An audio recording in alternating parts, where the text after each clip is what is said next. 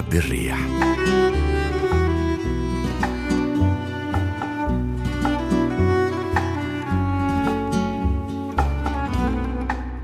مرسانا الثاني موسيقي ويأخذنا إلى الأردن لنتعرف على الأوركسترا المجتمعية العربية برفقة قائدها الشاب لطفي ملحس.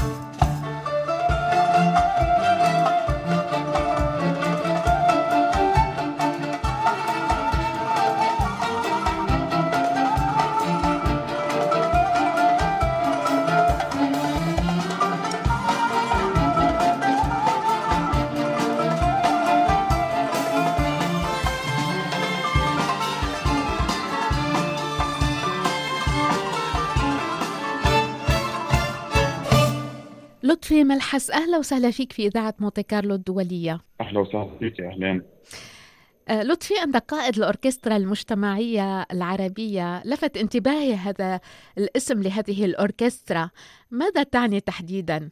الأوركسترا المجتمعية العربية بالاسم في كلمة المجتمعية مهم. وهي بالفعل الوصف المناسب لهاي الأوركسترا هاي الأوركسترا تضم طلاب بلشوا بعمر كثير صغير تطوروا وكبروا صاروا بالجامعات في منهم صار كبير يعني أكبر من الجامعة تخرجوا بالشغل ومع تطورهم العمري وتطورهم الموسيقي صار الم- الموسيقيين المحترفين وأساتذتهم صاروا يعزفوا معهم وصاروا مهتمين بأنه يكبروا هاي الأوركسترا ويعملوها professional أكثر ومحترفة أكثر فانت بتشوفي على المسرح في حدا عمره خمس سنين وست سنين وفي أستاذ جنبه عمره 60 و50 سنة. وهذا مش يعني إنه الأستاذ بنزل مستواه عشان يعزف مع طلاب.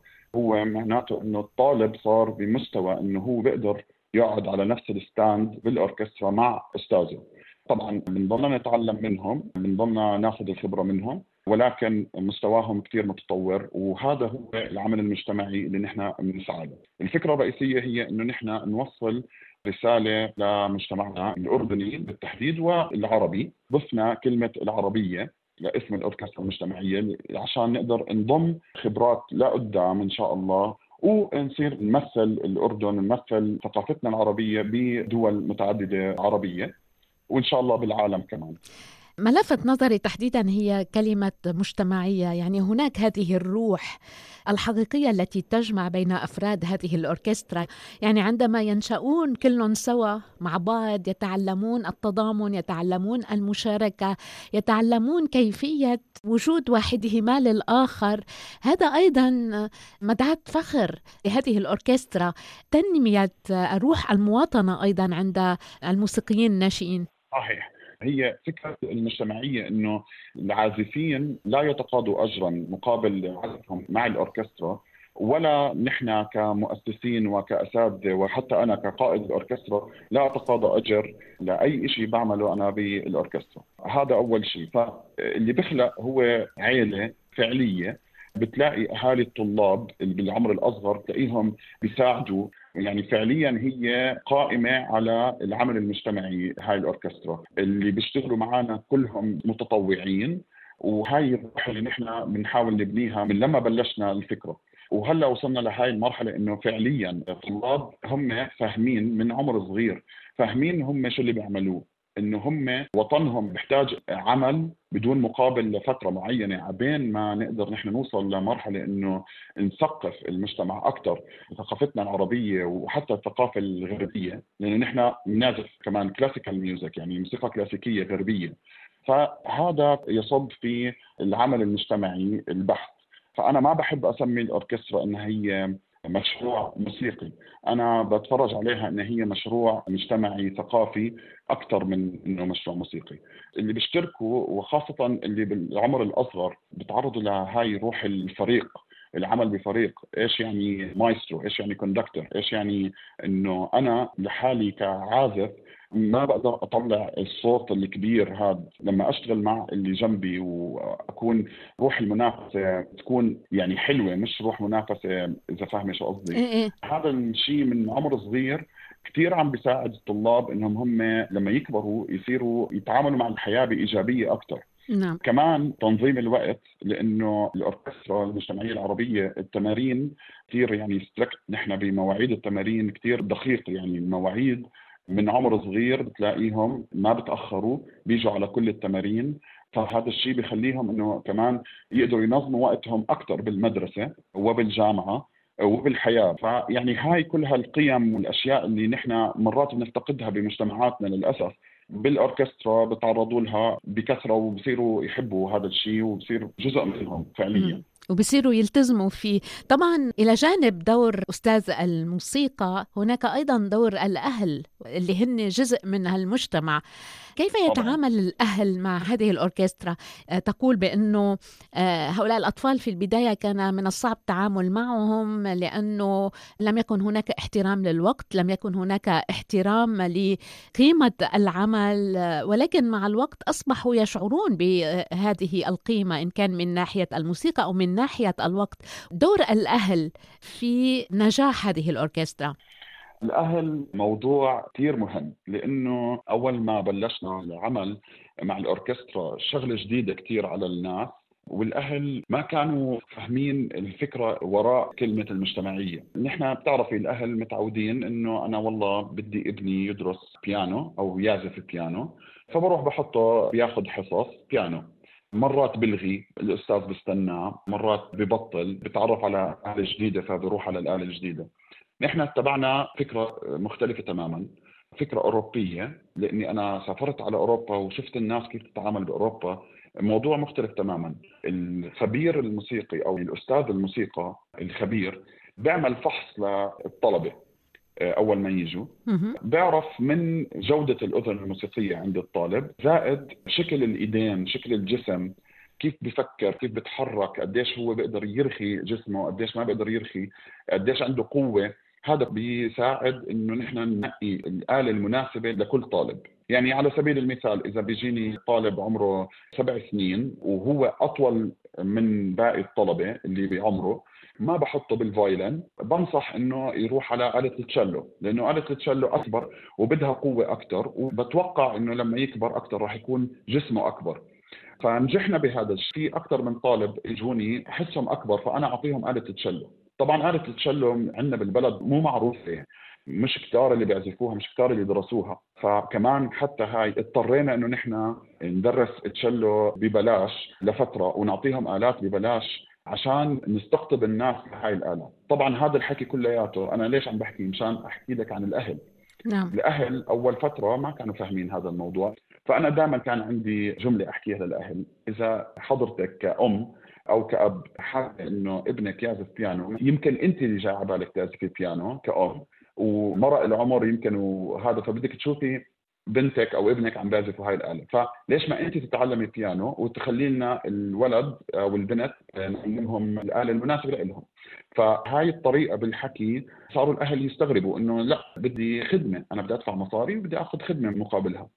فنحن بنصدمهم بالخبر الثاني إنه هون ما في دفع مصاري هون في التزام وفي شغل وفي عمل مجتمعي. أول فترة كان صعب كثير بعدين الأهل لما شافوا أولادهم أول مرة على المسرح وشافوا قديش ملتزمين وشافوا قديش عم تتغير شخصيتهم صار في روح كثير حلوة بين الأهل. صار الأهل اللي هم يفهموا شو اولادهم بيعملوا أكثر حاولت كثير إني أنا أثقف حتى الأهل. إنه أنت ابنك على المسرح ما بصير تمسك تليفونك بالحفلة وصرنا ناخذ منهم التليفونات بأول كم من حفلة. ما بصير تزقف هون ما بصير تحكي مع اللي جنبك. هاي حفلات كلاسيكية لازم نحن نحترم الأولاد اللي عم بيعزفوا أكثر قدر ممكن عشان هو يحترم اللي هو بيعمله أكثر مع الوقت الأهل نفسهم هم صاروا الجنود اللي هاي الأوركسترا عن جد توصل للأهداف تبعتها. وهاي العيلة كبرت وهذا المجتمع الصغير اللي كان فيه 20 شخص كبر صار فيه ناس كثير وصاروا هم يحكوا للأهالي الثانيين صاروا هم اللي يشرحوا لهم هذا الحكي اللي أنا كنت تشرحه بالأول. سنوات. بالضبط. صار الموضوع كثير أسهل علينا نحن هلا. اللي بيجي عندنا صار فاهم إنه شو اللي جاي عليه. عرفت كيف؟ قديش هو دقيق المواعيد وقديش بده شغل وقديش بده توصيل.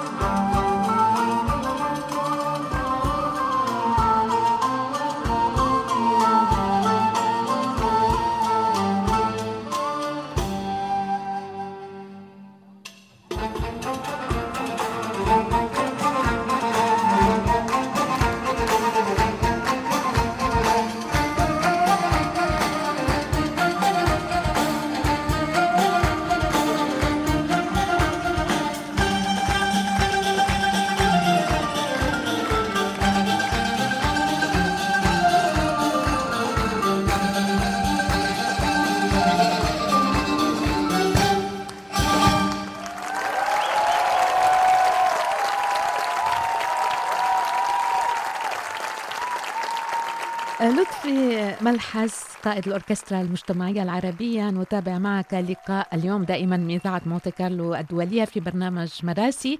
ذكرت شيء مهم جدا وهو كيف أن الموسيقى تغير شخصية الطفل. يعني هناك نوع من تطور وإيجاد توازن عاطفي عند هذا الطفل وهذا مهم جدا في السنوات الأولى من حياته. كيف انه هذا التوازن العاطفي يصنع منه رجلا أو امرأة فيما بعد ناشطة في المجتمع ومنتجة أيضا يعني شخصية منتجة آه، من كافة الجوانب وتحديدا فنيا. التوازن العاطفي برأيي مهم جدا وهذا ما تنميه الأوركسترا عند الأطفال المشاركين فيها. اللي انت ذكرتيه كثير مهم. أنا كشخص عاطفي جدا حساس جدا ببكي فجأة بنص التمرين. أنا هلأ وأنا عم بحكي معك عم بتذكر وجوه الطلبة وقديش أعطوا لوصلوا لهون. أنا بعبر عن مشاعري بطريقة كثير شفافة. هم نفس الشيء. أنا لما أعطيه مساحة للطالب خصوصا هلأ بهاي الفترة فترة الحرب الدامية اللي عم بتصير على إخوتنا بغزة الأطفال كيف بده يعبر عن حاله غير بهاي الطريقة؟ ما بيعرف يعبر عن حاله. فأنا لما أعطيه مساحة إنه أنت بتقدر تيجي هون تصيح وتغني هاي الأغاني مثلا القومية والثورية بتشوفي أنت على وجههم قديش هم مبسوطين إنه حاسين حالهم إنه هم عم بيقدموا شيء عم بيعملوا شيء عم بتعرضيهم لكلمات كثير يعني هم يمكن ما تعرضوا لها بحياتهم. مو كثير فاهمين مثلا نشيد موطني الكلمات اللي فيه أنا بشرح لهم إياها إنه أنتم بتعرفوا شو معنات كلمة يبلغ السماك أنتم بتعرفوا شو اللي عم يحكي. معظمهم ما بيعرف لما نشرح هو بصير يفهم أكثر فبصير يعبر عن مشاعره أكثر الوقفة على المسرح فيها خليط مزيج غريب من المشاعر. هم نفسهم بين بعض بيقدروا يفهموا بعض بس يعني يمكن صعب إنهم يوصلوا هم شو بحسوا للناس. فالموسيقى هي الطريق المناسب إنك أنت توصل مشاعرك للناس، نحن عشان هيك نحن بنصير موسيقيين، فمن عمر صغير لما أنت تعطيهم هاي الأفكار وتعطيهم هاي المساحة وهم يجربوا الشغلة فبصير مدمنة. يعني هي هاي تجربة إنك أنت توقف على المسرح فيها نوع من الإدمان إنه أنا لما تخلص الحفلة بيكونوا تعبانين ثاني يوم بدهم حفلة اللي بعدها مشان يضل يفرغ هاي الطاقات اللي عنده الطاقات العاطفية والطاقات حتى الجسدية للمشاركين. فموضوع كثير مهم بس اللي أهم إنه اللي موجودين من كبار السن إنهم يكونوا بيتعاملوا مع الموضوع بشفافية. يحسسوا الطلبة إنه عادي إذا أنت تأثرت بهاي الأغنية أو بهاي الشغلة. فهم لما يشوفوا إنه أستاذهم بيطلع بيلقي كلمة لما يتفرج عليهم بيبكي بنص الكلمة بصيروا يحسوا إنه هذا شيء كويس ومنيح. نعم. لطفي بعدين هناك الشعور بفائدة وجود الطفل من خلال المشاركة في عمل جماعي من هذا النوع. يعني طبعا. عندما نذهب للعمل مثلا أو عندما نشارك في عمل تطوعي أو عندما نقدم شيء للمجتمع نحس بفائدة وجودنا كأشخاص في الحياة. وربما العمل أيضا من خلال الموسيقى التي هي بحد ذاتها مكافأة جميلة تشعر الطفل بأهمية وجوده ككائن بشري. 100% أنا حابب أنت اللي عم تحكيه كثير أنا بحب دائما أعطي من الخبرات اللي اكتسبناها خلال هاي الفترات. زي ما حكيت لك هم كانوا أطفال كبروا في منهم وصل للجامعة. أول واحد فيهم وصل للجامعة اجى عندي بيحكي لي أستاذ أنا بدي أقدم لجامعة برا يعني برا الأردن. فحكى لي ممكن تعطيني طلبوا مني بال application بنموذج الطلب يعني للتسجيل للجامعه إنه شو بتعمل شيء ثاني غير المدرسة غير علاماتك بالمدرسة شو بتعمل؟ فأنا كاتب إنه أنا بأوركسترا وبشارك باوركسترا وهكذا. فطلب مني إنه اعطيه ورقة. رسالة يعني. آه, آه رسالة يعني خبرة. المهم بعثت له رسالة الخبرة قدمها للجامعة. الجامعة بتراسله بتحكي له الدكتور اللي حكى معه حكى له على فكرة نحن قبلناك لإنه أنت بالأوركسترا مش مشان علاماتك. وشرحوا له كيف إنه نحن بالنسبة لنا بدنا شخصية طالب متعرض لفكرة مايسترو متعرض لفكرة عمل المجتمعي وأهم شيء تنظيم الوقت وظهور بهاي الطريقة اللي بدها دقة بالمواعيد. فنحن بنحترم هذا الشيء. وبما إنك أنت بأوركسترا فأنت ما وصلت لمرحلة إنك أنت تطلع على هاي الحفلة إلا بديديكيشن عالي جدا باحترام للوقت عالي جدا. فنحن بالنسبة لنا هاي التجربة كثير مهمة أكثر من علاماتك اللي بالمدرسة. بعد هاي التجربة اللي صارت صاروا كل الطلبة لما يوصلوا للجامعه يطلبوا منا هاي الرسالة. ونكتشف إنه هاي الرسالة هي السبب الرئيسي بقبولهم بجامعات في الخارج. يعني هي الموسيقى حرفة آه، خلينا نحكي. الواحد بدرس بدرس بس إذا هو ما عنده قوة ملاحظة ما بقدر يعزف بجودة. لازم يتفرج على الأستاذ تبعه دائما يسمعه. فهاي بتنمي عنده قوة الملاحظة كمان. احترام الوقت احترام الأكبر. طريقة الحكي كيف الواحد يطلب العلم. لأنه نحن كمان للأسف الجيل الجديد مؤخرا عم نربيهم إنه أنت يعني كثير مهم كثير أنت عظيم. حلو هذا الشيء بس كمان طريقة طلب المعرفة. قم للمعلم وفي تبجيلا كاد المعلم أن يكون رسولا.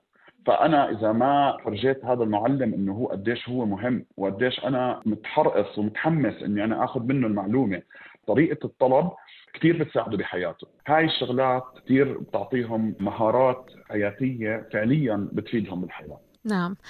لطفي ملحس تحية فعلا تحية لعملك وتفانيك وشغفك الذي أشعر به من طريقة كلامك ومن كلماتك.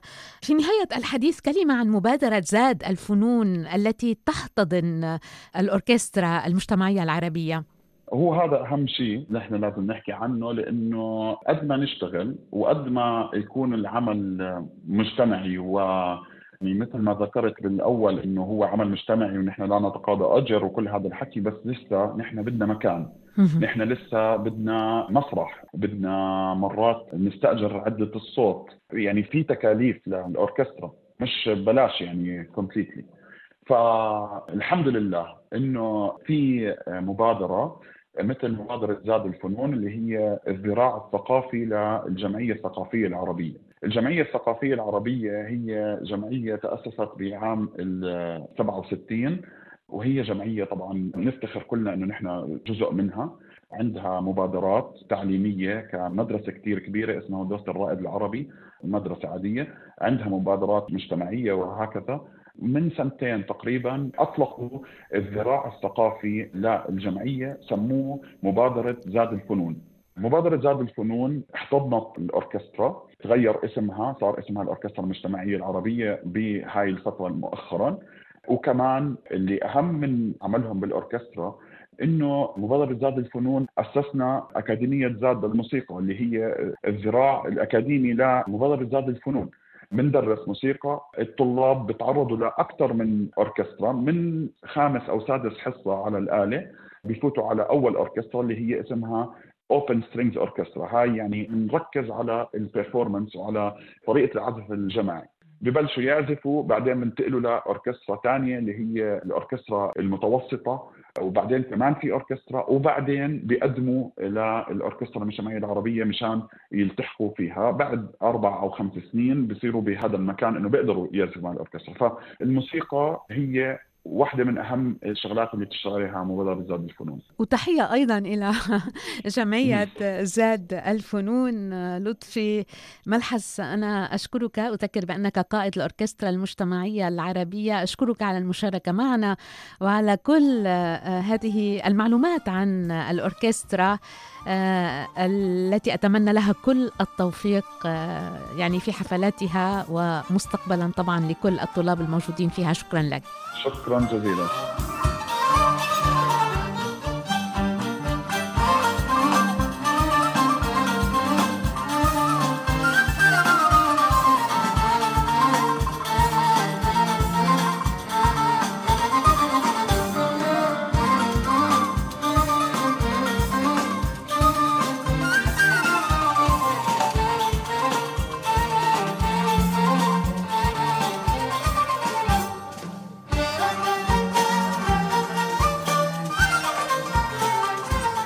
رحلة اليوم من برنامج مراسي ننهيها بمقطوعة آه، بعزف الأوركسترا المجتمعية العربية. شكرا للمتابعة وإلى اللقاء في الغد.